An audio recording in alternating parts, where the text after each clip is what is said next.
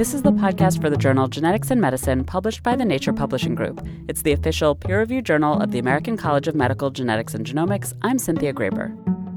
Newborn screening is a mainstay of public health practice and has been in use now for decades. As a result, such screenings already include the most obvious conditions for which we have good tests and effective interventions, says Anne Comeau. She's deputy director of the New England Newborn Screening Program and professor in the Department of Pediatrics at UMass Medical School. On some level, some might say that uh, newborn screening has hit all of the low hanging fruit, and the disorders that are clear cut case definitions that are recognizable in the newborn period and whether or not we know something is treatable.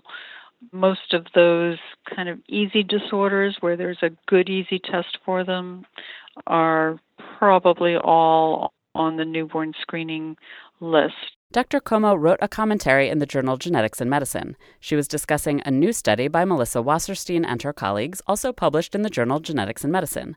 Dr. Wasserstein is chief of the Division of Pediatric Medicine at the Children's Hospital at Montefiore and an associate professor of pediatrics and genetics at the Albert Einstein College of Medicine. The research focused on newborn screenings for lysosomal storage diseases, or LSDs. These can appear in infants and early childhood, but sometimes the diseases don't appear until adulthood. The current study was inspired by Krabbe disease, another LSD, which was mandated in New York in 2006. Kind of the moral code of newborn screening is to screen for diseases that affect children, that affect babies, that are life threatening or cause serious morbidity or mortality in children if they're not treated. Once we start screening for something like Krabbe disease, where we're picking up these kids who are likely not to have any symptoms until they're adults, starts to make you think are we screening infants for adult onset disease? Is that the right thing to do? Or is this something that maybe we shouldn't be doing because people have the right to choose if they want to know that they're going to have a disease or not, if they're at risk to have a disease? LSDs make an interesting test case for diseases that can have a later onset. So I think that there is kind of a shift in the paradigm of what newborn screening can do. You know, the traditional moral paradigm is to do it for pediatric onset, infantile onset disorders, but now that we can screen for diseases that are later onset, and these particular disorders have FDA approved treatment, it seems as if there really could still be a nice benefit for people who know early so that you could treat them, even if it's not when they're an infant, if you can treat them when they start developing symptoms to help prevent some of the really serious and complicated manifestations of these disorders. So we're kind of looking at switching the paradigm a little bit, and the lysosomal disorders that are on our pilot screen are all diseases for which there is an FDA approved treatment. Previous screenings of LSDs were de identified, so while they showed that tests can indeed pick up genetic markers of the disease, there was no way to know what happened to the asymptomatic newborns from childhood through adulthood. This study, on the other hand, involved more than 65,000 newborns in New York City, all the parents went through a verbal consent process, understanding that this is research and that they may find out that their child tested positive for a disease that may not show up for decades. Of the 65,000 tested, 69 newborns screened positive. Of those, 23 were true positive, and all for late onset disease. Eight were carriers, and six are undetermined and will be followed. This long term analysis is critical, says Dr. Wasserstein. I think it's really important to know, first of all, does it really help people who have later onset disease to know that they have the disorder well before they have any symptoms? Is it helpful for their health? Are there any risks to knowing it? Is it extra stressful? Does it cause any kind of psychological impact? Any issues with insurability, et cetera? So this is the kind of data I think we need to weigh the risks and benefits when we're we're dealing with these these kind of disorders.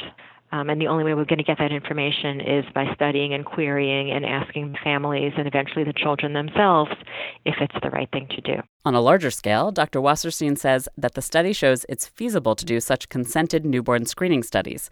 This will allow them to pilot other such studies in the future as the medical profession expands newborn screenings. It's really important to have a place where you can pilot the disorders rather than just implementing them into a routine mass huge newborn screen it's good to be able to study them in a controlled way and get that data. Even though the study was small first go around, we're hoping to expand it and to become just a pilot platform So if there are other studies or other disorders that are amenable and, and are being considered, we can pilot them using our structure. Dr. Comeau agrees that such pilot structures are key. She's one of the people in charge of the Massachusetts screening program, which is also consented.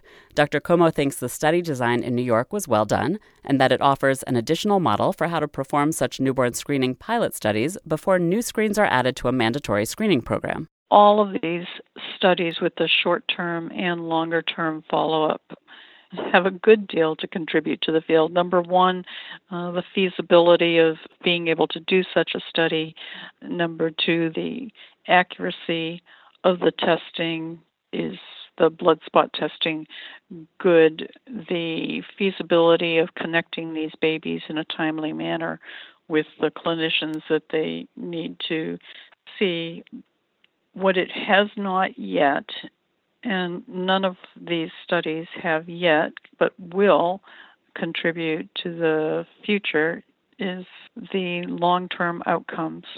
These disorders are fairly rare, and it's going to take some time to collect the data that are necessary to know whether or not this is really a good idea or really a bad idea for screening.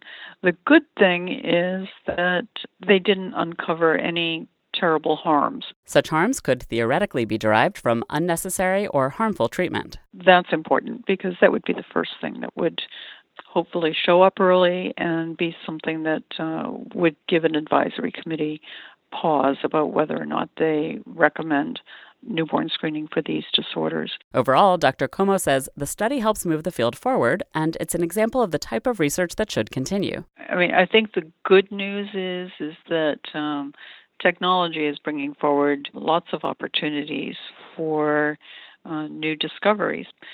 So many of us in newborn screening will be doing more sequencing, and those kinds of data will allow us hopefully, to see more genotype phenotype relationships that will help us to understand better which disorders work well for newborn screening and whether or not there need to be other screenings set up for other kinds of later onset disorders or how to handle this. It's just, I am of the ilk that more data is generally good so long as we are clear with people about how we are generating that data, when it's done for research, and how we can sometimes use research data to drive clinical practice. But until we have full answers, we're still doing research. And I, you know, I think that's a good thing. Genetics in Medicine is the official peer reviewed journal of the American College of Medical Genetics and Genomics and is published by the Nature Publishing Group. I'm Cynthia Graber.